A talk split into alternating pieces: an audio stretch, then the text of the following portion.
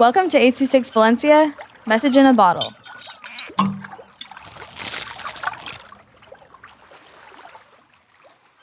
The Killer Clown by Keira with 826 Valencia. It was a cold winter night and my family just moved here. For some reason, I had a bad feeling living in this abandoned house. After supper, we were going to tell spooky stories. My aunt grabbed the flashlight and started to tell a story about zombies. I sensed that something was watching us.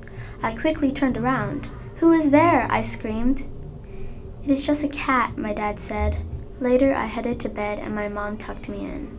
I suddenly woke up and saw the shadow of the cat I had saw earlier. I jumped out of bed. I was determined to find out where this cat was going. The cat led me to a small room at the corner of the house. In the room, there was this dusty closet. The cat got inside. I wonder what is inside, I muttered. Creak. There was someone coming out of the closet. Floppy clown shoes? I started to feel uncomfortable. Hey kid, the clown whispered. Do you want some candy? I mean, yeah, sure, I could take a piece. I stepped forward. He handed me a piece of rainbow toffee. I put it in my mouth. Is it good? the clown asked. It is a bit sticky, I mumbled. The toffee was not dissolving. It was hardening like clay in my mouth. I tried to scream for help, but it felt like my mouth was sewn shut. The clown dragged me to a small, dusty, crusty cabin outside of the house. Inside were other little children that had moved here ages ago. It was not long till some of my cousins were trapped here too. When the clown left, one of the children smashed the window with his elbow and kicked the piece of glass to my cousin. He cut the rope of his arm and legs. He later got into his phone and called the police. When the clown came back with another child, he was furious.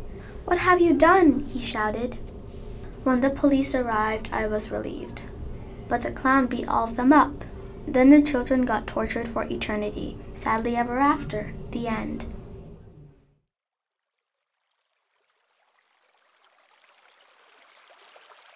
Six Valencia is a non-profit organization dedicated to supporting under-researched students with their writing skills and to helping teachers inspire their students to write. Our services are structured around the understanding that great leaps in learning can happen with one on one attention and that strong writing skills are fundamental to future success. If you want to hear more podcasts or learn more about the organization, visit us at a 2 valenciaorg